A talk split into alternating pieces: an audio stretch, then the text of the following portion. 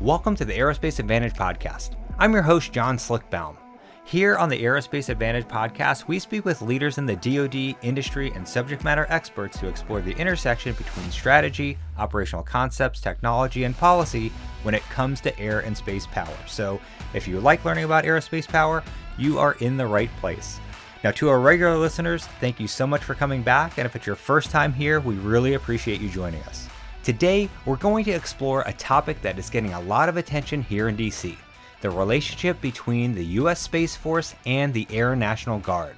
The Guard has been executing space functions since the early nineteen nineties, and I'm talking about day-to-day deployable space warfighting operations across numerous mission areas. They handle everything from space missile warning, satellite communications, space battle management, space surveillance and missile tracking, to space electronic warfare. In fact, the Air National Guard provides nearly twenty percent of the manpower and over sixty percent of the Space Force's warfighting capacity. So when the Biden administration and the Office of Management and Budget decided to promote a single component Space Force with no reserve or Guard components, it left the question, what happens to the Air National Guard units handling space?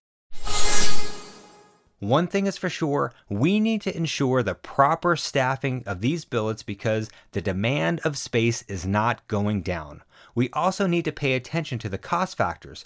Part-time folks don't cost as much as the full-time individuals. And we also need to make sure command authorities align. Right now, space folks in the Guard are in a weird command relationship. It would be like putting the Air Guard in the Navy. Space Guard folks need to report clearly and cleanly to the Space Force and Space Command. So with that, we're going to dig into this question and the relationships between the Guard, the Space Force, and before that, Air Force Space.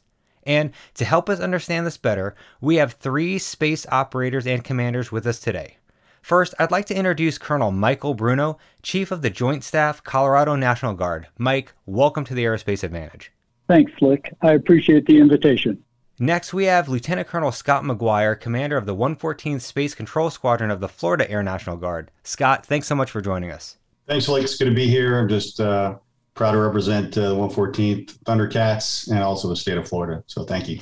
And finally, we have MySpace's own senior fellow, Christopher Stone. Chris, it's great to have you back on the show, and as most of you know, Chris also serves in the Air Guard as a space operator. Thanks very much. Glad to be here. Well, Chris, let's kick off the conversation with you. Now, build the picture for us. What do space operators in the Guard do today? Well, as you mentioned in your intro, um, there's pretty much not a whole lot that the Guard doesn't do in space operations. The uh, Air National Guard has been engaged in space operations since the early nineteen nineties, and it has grown into um, a representative of seven different states in one territory, in several mission areas. And so that's everything from missile warning, satellite communications, space battle management, space surveillance and missile tracking, to space electronic warfare. And in fact, the Air National Guard currently provides about twenty percent of the manpower and over sixty percent of the Space Force's warfighting capacity. So this is not small things here. This is a good chunk of the capability that the Space Force currently has. And this started, as I mentioned, in the early nineties, after the Cold War, when the drawdown was going on. The Air Force was having a lot of limited billets in Air Force Space Command. They were looking for ways to maintain mission areas as well as potentially expand others. And because they didn't have the manpower authorizations and the funding to do so, they found that the National Guard was willing to take on some of these missions in addition to their more traditional flying missions. And so the first unit in Colorado became what is still the current only mobile missile warning asset there is in the U S military. And that is expanded, as I mentioned, into several other mission areas over time because of that and a lot of other reasons. So the cost-effective measure was, was one key area. The second thing was the experience base that you get from the National Guard members. A lot of these folks have ten-plus years of experience in their weapon system Uh, or their operational area. And as such, this kind of experience is really hard to come by in the active Space Force. And so when you have that kind of experience, and oh, by the way, folks that work in the industry and in other parts of the of the space world, that gives you a lot of advantages in just know-how and knowledge that you can't get with just the active force, uh, as, as effective and awesome as those folks are. And so as a result of that, with the limited budget constraints of today, um, the, the, the Air Force Space Command beforehand and the Space Force today has been a very big supporter of having the, the Air National Guard space units uh, continue to take on more and to do more just because of their flexibility and their ability to do different things. And so with that, that's uh, that's where we were and what they do currently. Chris, thanks so much for the background. And let me ask you this. If I were executing a space mission in the Air Guard today, how would my unit report to the Space Force, given that the alignment doesn't look very direct? I mean, the head of the Air Guard falls under the Chief of Staff of the Air Force, not the Chief of Space Operations. Yeah, that's correct. I know our, our two commanders uh, here will probably give more detail at the tactical level, but at the highest level, as you mentioned, the Air National Guard is a is connected to the Chief of Staff of the Air Force. It reports to there indirectly. Directly, it reports to the Chief of the National Guard Bureau per D O D policy. And as a result, all the Air Guard units, flying units, cyber units, whatever they are, they have the organizing, training, equipping uh, flows, funding and whatnot from the federal side to the states to keep people mission ready and and follow all those procedural training and everything else through the Air Force. Now, because of the Space Force being a, a service unto itself as of December twenty nineteen, all of these uh, space units in the Air National Guard are, for all intents and purposes, orphaned from the organized, train, and equip chain.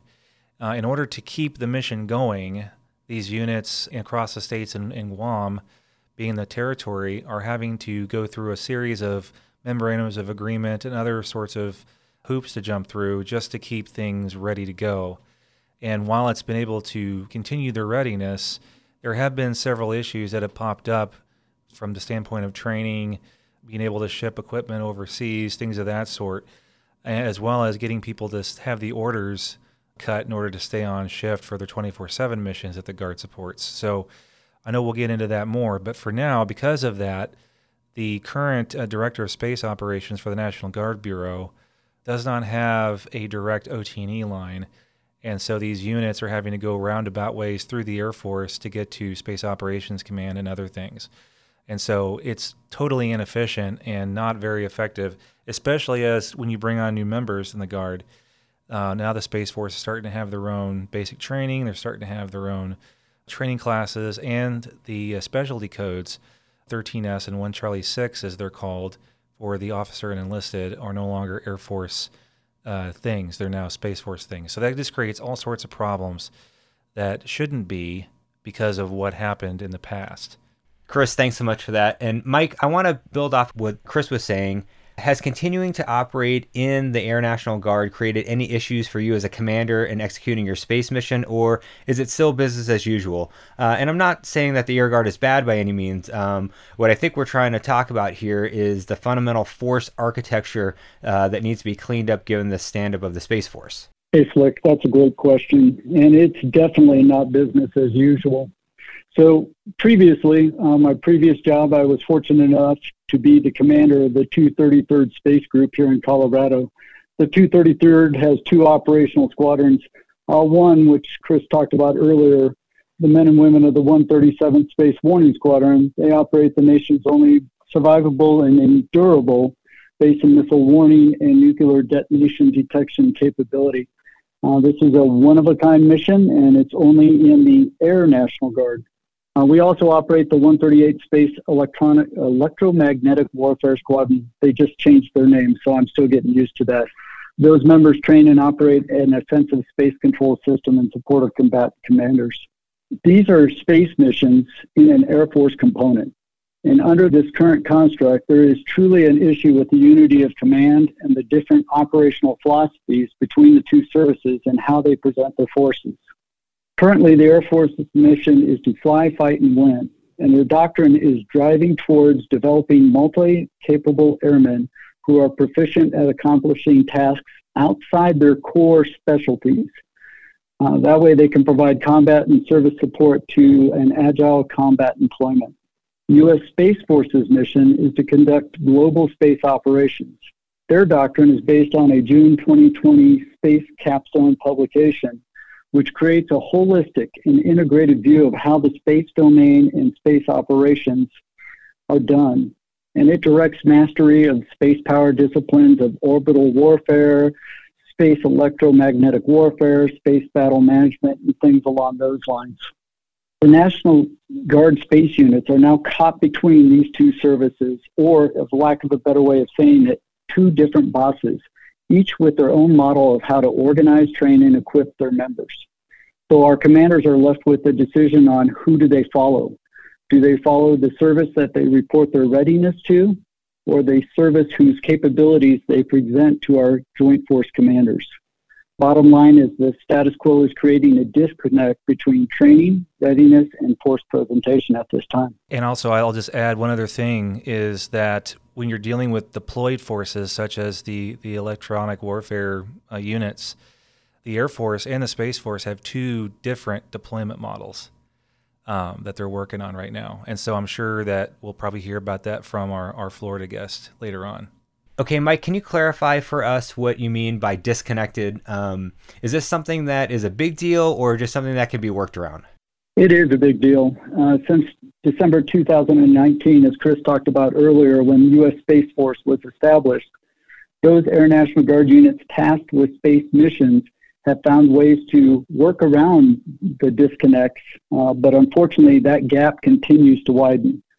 Uh, just one example is recently, Uh, U S Space Force uh, is finishing, they're in their final stages now, uh, developing a Space Force input tool into the Department of Defense's Defense Readiness Reporting System. This is the system that tracks the readiness of the units and the individuals. Because Space Force is developing their own, there's going to be a disconnect between the way Air Force and Space Force units present their forces and forces are generated. Just an offhand example, uh, the Air National Guard has groups and wings, Space Force has deltas, so you're presenting units in a different way. For our folks individually, for them to be qualified to deploy, they must be fully trained in their occupational specialty, and Chris talked about this earlier. The thirteen Sierra A F S C is going away, and all that training is now being provided by Space Force through Delta One. And of course, they are focused on Space Force members. So now we're competing for resources. And when we're competing for resources, our members are going to lose out on that. All right, got it. Um, so Scott, as someone who commands a deployable space electronic warfare squadron, uh, do the same issues that Mike mentioned apply to your mission, or is it something that uh, is only impacting a few Guard units? Right. So what Colonel Bruno talked about, it obviously affects us as well, right? So that disconnected enterprise between Air National Guard, we fall under a fighter wing. And while we get great support, that's from, they're under A C C. You have the Delta three also involved. And then, of course, N G B. So I feel like we're kind of left out sometimes. Uh, this recently happened that we got the U S Uh, Space Force came down and did an inspection. And, you know, obviously they're looking for things that we're just that disconnect culture right now. Uh, They've actually been inspected twice. They came down recently, and then back in twenty twenty when they first stood up, one of the questions that came up was training specifically. And we actually produced some training products they took with them, but there's that disconnect. We're not sharing information, which I think Colonel Bruno touched on. To give a couple other examples, so we just recently had a um, an enlisted member attend A I C, which is the, the instructor course for uh, enlisted at weapons school. So here is a the first ever Air National Guard uh, enlisted member attend weapons school, but it's in a space course and really not recognized as an airman, right? He's kind of put into that guardian mindset. So does he ever have the, the buy-in that everyone else has? And I think that's a tough one. You know, it was tough for him to get in, and then obviously as far as what the future looks like for him. So other disconnects, I think we're already talked about. Obviously, from a unit commander, I'm looking at my people. How do I keep them engaged? You know, one of the big part is what's the uncertainty, right? When you talk about readiness, I like to promote here. I'm always recruiting. You're always looking at folks. Uh, but with no Space Guard, what does that look like? What's the future look like for folks? And part of the model they talked about was, which I've, I've seen stuff that if there's no Space Guard, then I want the Air National Guard to do the mission for the next three to five years. I'm not sure how we do that. You touched on some other topics, uh, look at the experience. You know, we looked and polled our folks. So you got anywhere from seven to ten years experience. We've been around since two thousand fourteen, us in California were the first two uh, electromagnetic warfare units to kind of stand up. And uh, you're taking away all that experience. And I don't know when you talk about uh, everything else, how you kind of replace that quickly. Uh, we got a good mix. You have some uh, folks like myself who've been in the actually in the Guard all my career, and then you have some active duty folks. Uh, we had a, actually a speechwriter for General Raymond come over to us recently with obviously some some active duty space control experience. So you have a good mix, and I think that that kind of stuff really uh, helps when you're talking about readiness. And that's what I worry about. If if it doesn't happen, what? I've not seen anything in this part-time force as to what that truly entails. Is it the same where we talk about uh, folks that are able to do both? You know, we have a good mix of uh, our part-time folks working in the industry. And I think it was touched on, you know, we did a, a poll. So we have forty percent of our members working in the aerospace industry, whether that's SpaceX, Northrop Grumman, L three Harris, name a few, but you got that experience where you can leverage both. They can have that career in the military, but also leverage their civilian experience. And as far as I know, innovation happens, doesn't necessarily happen in the military. Maybe it does at some point, but I think leveraging that, I think is huge. So, yeah. And I'll also mention um, that as, as you mentioned, that experience of seven to ten years, the current uh, plan from, from the Biden administration has been, and also especially through their Office of Management and Budget, is to replace or to remove the space units from the Air National Guard completely over the next few years. Uh, as it was mentioned in a recent Senate Armed Services Committee hearing, um, I think about a month ago. And if you take all these people out of the space mission, that will incur a huge cost to the Space Force, not only from equipment maintenance, organized training equipment, but you're going to have to figure out a way to get people that they don't have. They're already restrained by billet numbers in the Space Force. Uh, this was, an, as, as I mentioned earlier, this was a way to get more people, you know, with experience capable of being leveraged in a crisis or in, in current operations. And that's going to take seven to ten years to get that experience base up that you're not going to have. And so all these other people that are now trained in space, as he mentioned, of that one enlisted troop that went to A I C, where are they going to go? And that's a concern that a lot of people are having with recruiting and retention. Is they're going to have to be retrained in the Air Guard. And that means the Air Force is going to have to figure out what to do with these people. And that's going to be a bill for them as well. So this is not just a, these units have issues that they have to address. If this Space National Guard thing doesn't happen, it's going to be an issue that the Air Force is going to have to deal with as well. I could touch on one more thing. You know, you mentioned I was a deployable unit. This will be our fourth deployment coming up. You know, I've been on one myself, and it's never been easy getting out the door when it comes to being kind of disconnected. And I think that's important to remember. So not being part of uh, Space Force and how that works, it's been kind of a disconnect getting out the door. Yeah, it's massively interesting. Um, now, Chris, I want to switch back to you uh, to get to the root of this disconnection issue. Uh, as someone who has been following this debate about the Space National Guard since you were in the Pentagon working space policy, why do you think uh, things are so disconnected? I mean, it clearly has negative impacts on the mission needs for our combatant commanders. So uh, what are the, uh, the dynamics that are behind this push to remove the National Guard from the space mission?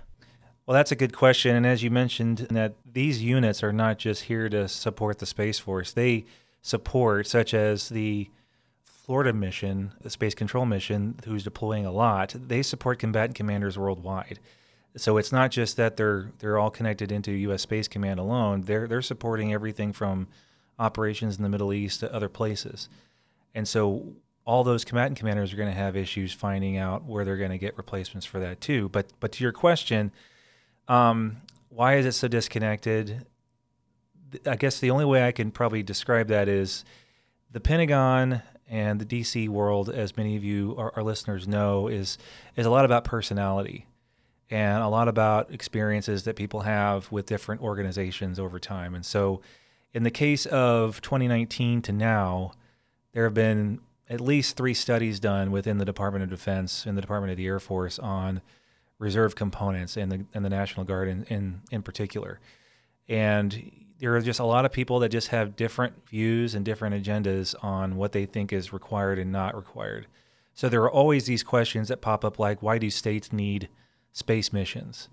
Why does a governor need to have a electronic warfare space unit or a endurable, survivable strategic missile warning unit, to just name a few? And those questions really are the wrong questions to ask because, you know, you could ask the same thing about the Air National Guard. And so the Air National Guard has been proven to be a great model. The total force model has been proven since nine eleven to be a very, very important and useful model to be able to meet all of our requirements in a budget-constrained environment. And so because you have different people that, for whatever reason, um, have some antibodies toward the National Guard, they want to see that removed. The other part is is that the National Guard operates under two codes of, of the United States Code. You have Title ten, which is the Federal Department of Defense Warfighting Code that governs all those activities. And you have Title thirty-two, which is considered by many to be a training code within within U S code. And but it's also gives flexibility to federal people and state people to be able to use these National Guardsmen for various national security or homeland defense related missions. And so while myself and people in the Guard usually argue that this is a plus, um, when a commander on Title ten uh, does not have these units attached to them for operational reasons, you know, in, in a deployed or whatever, they fall under the, the control of the governors, not the president and not the secretary and not whatever the deployed Delta is that they're attached to.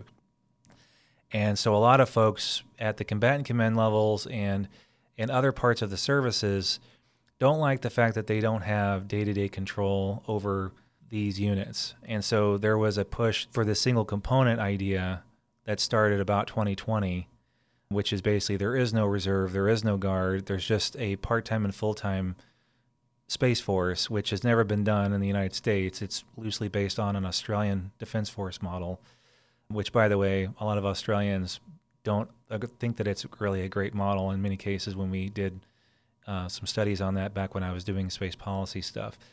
And so as a result of that, we it's just a matter of, of trying to convince people that may not have been paying attention to what the Guard has been doing since the early nineties and how important they are and what the value added is. And so now we've just had to continue to make that argument, um, and the National Guard has had to continue to make that argument. And so that's why you see so much disconnectedness. And a lot of people, it's very politically sensitive with fifty-four states and territories, and there's concerns that people want, that every state wants to have a space mission. And from what the National Guard Bureau has stated over and over again, and the Space Force that supported it has stated, is that that's not the plan. But even if there was to be growth in the future, that's up to the Secretary of the Air Force that runs all the basing and all the all the growth stuff. So it's It's not something the Guard can just do. A state can't just say, we're going to have a space unit. It's a federally created thing that the states then join in and support. So there's a lot of layers to this, but basically, you know, podcasts like these and other events in the public over the last few years, I think have been necessary to kind of re-educate folks on what the Guard does in space, why it's important to not just the states, but also to the nation as a whole because of space being a, a true warfighting domain. The only thing I really have to add about this is there's a lot of opposition out there to the establishment of a Space National Guard, and a lot of that is based on an inaccurate Congressional Budget Office report that came out in about June of twenty twenty, where it estimated that it would cost between one hundred and nine hundred million dollars to establish a Space National Guard. They talked about going across uh, the fifty-four states and territories. They talked about building new headquarters. They, they talked about standing up a new command element uh, back at Guard Bureau. And, and none of that is actually required. The actual cost, and this has come out from uh, the Air National Guard previously, or the National Guard, is somewhere in the, the ballpark of two hundred fifty thousand dollars. And there's no budget increase required. That will be money that will come out of the National Guard itself. And that money will be used to change name tapes and change heraldry. So guidons, uh, signs outside of buildings, things along those lines. So the members of the two thirty-third, the ones that are doing this space and missile warning mission, they will come in one day if a Space National Guard is established into the same building, using the same equipment, wearing the same uniform with new name tape colors on it. That is the cost. There is no added cost to bring in new people, bring in new equipment, build new buildings. So that's my uh, input on that one. Thank you. And I'll also add that in addition to those new name tags, it's not just new name tags, it's clear, organized train and equip lines between the Space Force and those Guard units and the National Guard Bureau. So while it is aesthetically the same thing, That's a that's a huge change when you have the ability to know where your funding is coming from, you have access to training, and you're not competing for resources as as the folks mentioned earlier. Okay, so Mike and Scott, uh, I know we briefly went over the mission sets, but can you share with our listeners how your respective space missions contribute to our national defense? Uh, listening to some of the commentary out there, it sounds like the Space Force is sort of uh, a service provider for the other branches of the military, but given the threats by China and Russia in space, uh, is that really the case? So I think it's, it's it's important for the listener to understand that sixty percent of the space electromagnetic warfare units are currently in the Air National Guard. And of course, the U S. Space Force has said they can't do the mission without us. I've heard it numerous times. I've been at uh, conferences. We can't do it without the Guard, yet the mantra is that we don't want the Guard. So it's kind of hard from my, my perspective. Uh, we were established, obviously, back in two thousand fourteen to actually build capacity for the U S. Space Force, uh, especially the E W, electromagnetic warfare. So obviously, we're we're deployed across the globe to meet the combatant command requirements. Uh, I, I kind of mentioned just from us, we've had we've had deployments, obviously, going back since two thousand eighteen. The Guard actually stood up California and Colorado to take one hundred percent of the mission at the time from the active duty so they could train and equip on a new system. You know, space award t- fighting domain is critical to our way of life. Uh, and, you know, I think it's important to remember that that's what we're here to do. And I think uh, from our mission set, I think uh, the Guard provides that. And I think that's what's missing. Uh, and just to go back to the last question, I think what's not mentioned in cost is experience. We, we kind of touched on it earlier, but when you think of seven to ten years to get that experience back, are we willing to push that off on what's happening in the world today when we're talking about China and Russia? I don't know, as an American, I want to push things, you know, that experience away. So that's just my perspective. Yeah, and I'll also mention that that mission that they operate down in Florida is um, what's called the counter-communication system, and it's essentially a, a jamming system. And when you look at what the Chinese and Russians are doing, building their multi-layered attack architecture, as they call it, to include options across what's known as the counterspace continuum, where you have reversible impacts such as jamming and directed energy and things of that sort, like lasers and high-powered microwaves and all that kind of stuff, all the way up to kinetic interceptors that we've seen tested, with Russia recently testing one last uh, November, December timeframe, where they actually kinetically blow stuff up in space. And so as a result of that, it's also to be told that the Space Force put these all these extra units in there because they need more capacity. And I would argue that we still need more capacity in that mission area, as well as other areas like the orbital warfare area, which is just starting out now with Delta nine. And there's lots of ways that the Guard could support that in the future, given the budget constraints and the limitation on how many people are allowed in the Space Force, the active part, levied by Congress. So if I can add, uh, answer actually your question there, that are they just a service provider? No. Um, space has become a warfighting domain, just like land, sea, and air. And we do need folks that are ready to uh, defend and support that domain. And that's what Space Force is for.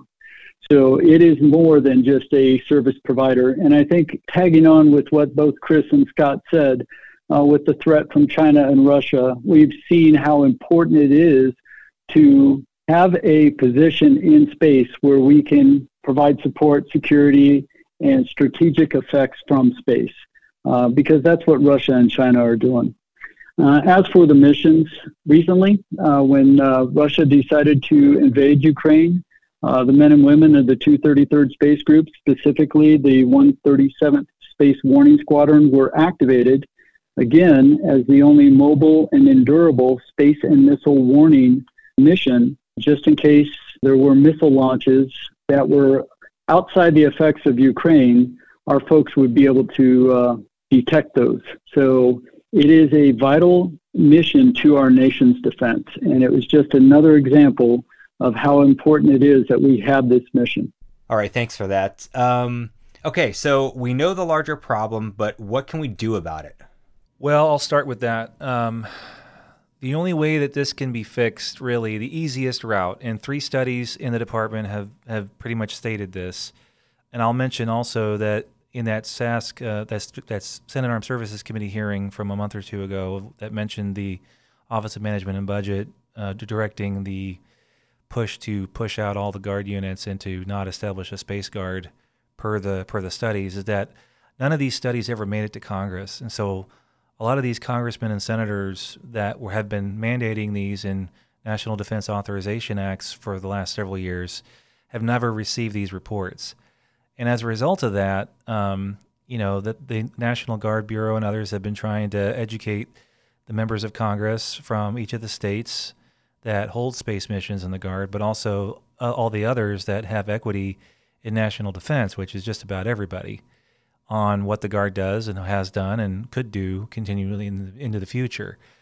And um, as a result of that, um, the administration, when they put out their Statement of Administration Policy, that's basically just their, their review of congressional bills. Uh, last N D A A, they decided to extend that to the fiscal year twenty-three, which is now being marked up right now in Congress, to basically say that we don't want one, we don't need one, and we want to get rid of these missions in the next few years. Even if they decided they wanted to keep the status quo, it's still not good for our, na- our nation's defense or for these these personnel in order to maintain their readiness to do what we need to do in a situation where Putin has been rattling his nuclear saber, has been engaging counter-space operations overseas, and the Chinese obviously are, are building up and, and testing their own capabilities. It's not really a good time to do anything super drastic like that. And frankly, what needs to happen is the Congress needs to create the, the establish the Space National Guard, which, as, as Colonel Bruno mentioned, is really just acknowledging an institution that already exists. It just needs to be recognized as such. The units are already there, the people are already there, the weapon systems are already there. They just need to be properly aligned with the leadership chain in the Space Force, and they need to be properly aligned in the funding, organized training, and equipping of functions. Well, first of all, that was well said. Um, so what we do need right now is we need our representatives to, uh, both on the House and the Senate side, uh, to introduce language establishing the Space National Guard. Um, currently, the Office of Management and Budget has a gag order out where the services can't speak about the uh, Space National Guard. Uh, they're not allowed to bring it up. Uh, they're not allowed to support it. Uh, so what we need is our uh, congressional delegates to go out there and say, this is the right thing for America. It's the right thing to save the American taxpayers' money. Uh, it's the right thing to make sure that we don't have a degradation in the readiness of our space missions uh, over the next seven to ten years. Uh, if you look at the outlook of where uh, China and Russia plan to be in the next seven to ten years, Uh, it's vitally important for our nation's security that we uh, maintain our readiness when it comes to space operations. So that's what we're looking for right now is our congressional delegates to uh, submit the language. It's that easy. So, Chris, you mentioned what the administration says they're considering. Uh, what are the pros and cons of that vision? Well, I, I think we've discussed that some of, somewhat, but let me just give it a little more context behind that. So, as I mentioned, the Statement of Administration Policy is their their statement out in public that they don't want a Space National Guard. They don't think it's necessary. And and this is widely held throughout most of the administration in the White House, at least. Um, and as, as as the Colonel mentioned, there is a gag order that the Chief of the Guard Bureau and other senior federal Title ten military leaders are not able to advocate for it or speak to it or any of that stuff. So that's why we're hearing mostly from the state leaderships, the adjutants generals, and the local unit people. And in their mind, the positive is, as I mentioned earlier, Title ten control of space and no access for Title thirty-two because they don't see the value added in Title thirty-two. Let me give you a quick insight into how Title thirty-two could be used because I didn't bring that up earlier, and I think that might be useful context for folks listening. Title thirty-two allows us to, the, the Guard and, and the, you know, the Space Force with the Guard, to be able to do operations short of commanding satellites or conducting maneuvers or shooting electronic, you know, trons, if you will, with jamming. So it has been proposed back when U S Space Command was created, which is the combatant command piece of it. Space Force is the organized, train, and equip side, obviously, that rather than spending all that money from Title ten pots of money, that states such as California, which has a satellite command and control mission, or Alaska, which has a missile warning and space surveillance twenty-four seven mission set, that rather than having to put folks on Title ten orders for doing ninety-nine percent of their function of, of monitoring status of the systems in space or tracking things moving around in space, that they could do a similar thing like the fighter planes do with the Sovereignty Alert or Homeland Defense mission, which is where they're on alert, ready to do the mission with the airplanes, and then they're they're called up, they're scrambled, and they launch. And then once the wheels are up, they automatically convert to a Title ten status per prearranged structure, order structure.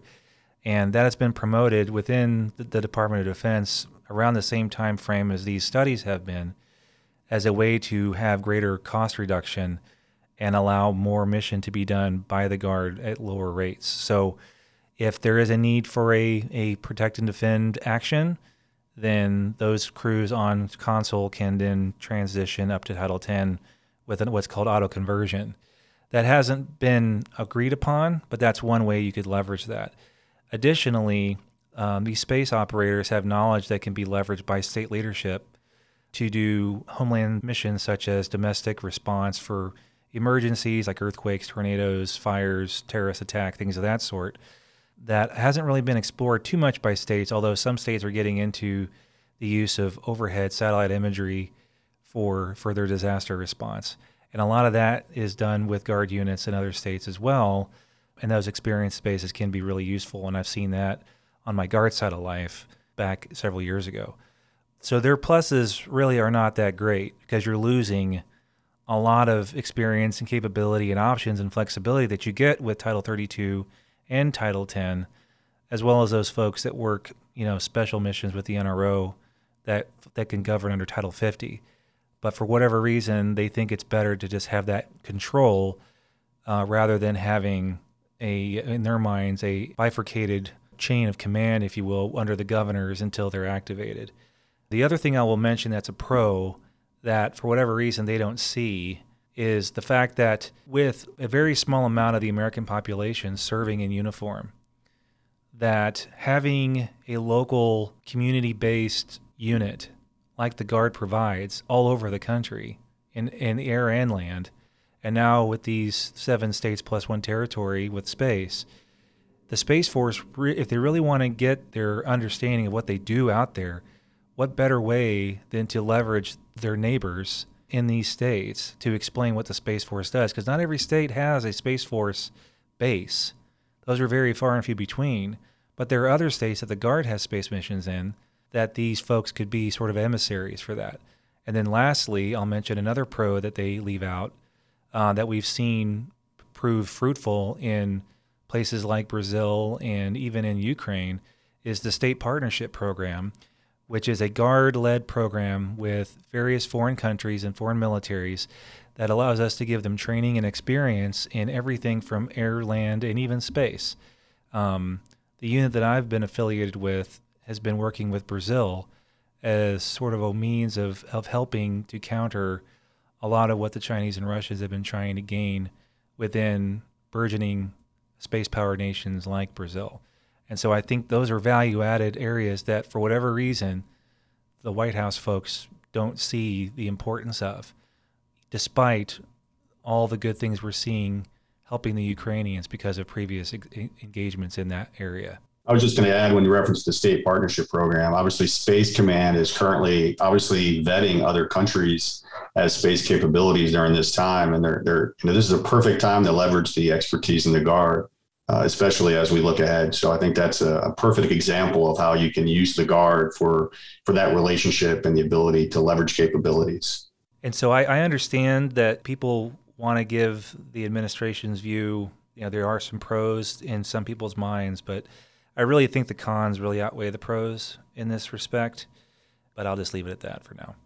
So are we seeing anything uh, out of Congress that might see this issue differently? We've got uh, language introduced recently focusing uh, on this issue. So any thoughts? Yeah, I'll start with that one also. The the Congress, last we heard, the last couple of years, the House Armed Services Committee has had language to establish a Space Guard. Because of all the other stuff going on over the last couple of years, the National Defense Authorization Act has been very late. And as such, when they get to conference, which is where both houses get together to figure out what to unify, to have a unified bill to send the president, they've had to cut a lot of stuff out just to get it through at the eleventh hour. So that has always been one of those things that has been punted in lieu of a st- another study, which, as I mentioned, none of the studies have ever made it to Congress because they've been held up at the White House level for various reasons. And so now the word is, as the House is marking up their Authorization Act, that um, Congressman Crow from Colorado is supposed to be putting the language back in again. We'll likely possibly see that on the twenty-second of June when they have their full-up committee hearing. The Senate, Dianne Feinstein from California and Marco Rubio from Florida, have also put in similar language to match the House language as a standalone bill in the Senate. Both of those members are not on the Armed Services Committee, but they're in the appropriations side. And so there are ways that the appropriators could put things in that the authorizers don't. However, most likely we'll see a, another co-sponsor of that bill bring that to the Senate Armed Services Committee, which has been having all their markups in the last week or so in closed-door sessions. And so we won't hear what happens with that until probably the next week or two. But hopefully we'll see that as an amendment to the process. But it all depends on the leaders and the bill managers to see if this will ever uh, become part of the bill. And we'll have to just see what happens with, with the leaders, Adam Smith and Mike Rogers in the House Armed Services Committee, and uh, and the other two, Inhofe and um, Jack Reed, on, on the Democrat side.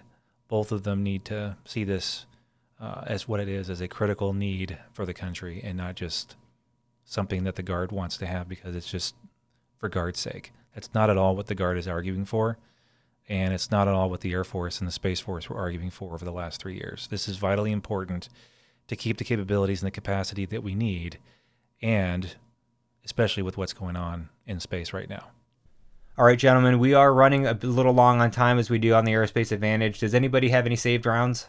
Hey, this is uh, Colonel Mike Bruno. Uh, not really a saved round, but I just want to uh, thank you, and thanks for this opportunity to get our message out. I think it's critically important for uh, your listeners to understand that the uh, establishment of the Space National Guard um, is not only good for our country, especially in this uh, this contested environment with both uh, China and Russia, uh, but it's also a cost savings to our taxpayers. So uh, two hundred fifty thousand dollars is the estimate to actually establish a Space National Guard. And if we follow what O M B policy right now is to move the missions out of the Space National Guard and into U S. Space Force, it's going to cost the taxpayers somewhere estimate around six hundred to eight hundred million dollars uh, to transfer the missions, build new buildings, um, train and equip new uh, guardians. Uh, and we're going to have about a seven to ten year lag in our readiness uh, in protecting our great country. So that's all I have at this time, but thank you very much. Lieutenant Colonel McGuire.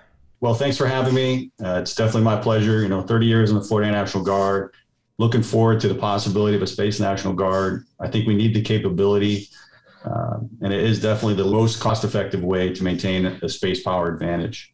Well, it sounds like we still may have some work to do on this front, but uh, unfortunately, that's all the time we have for today.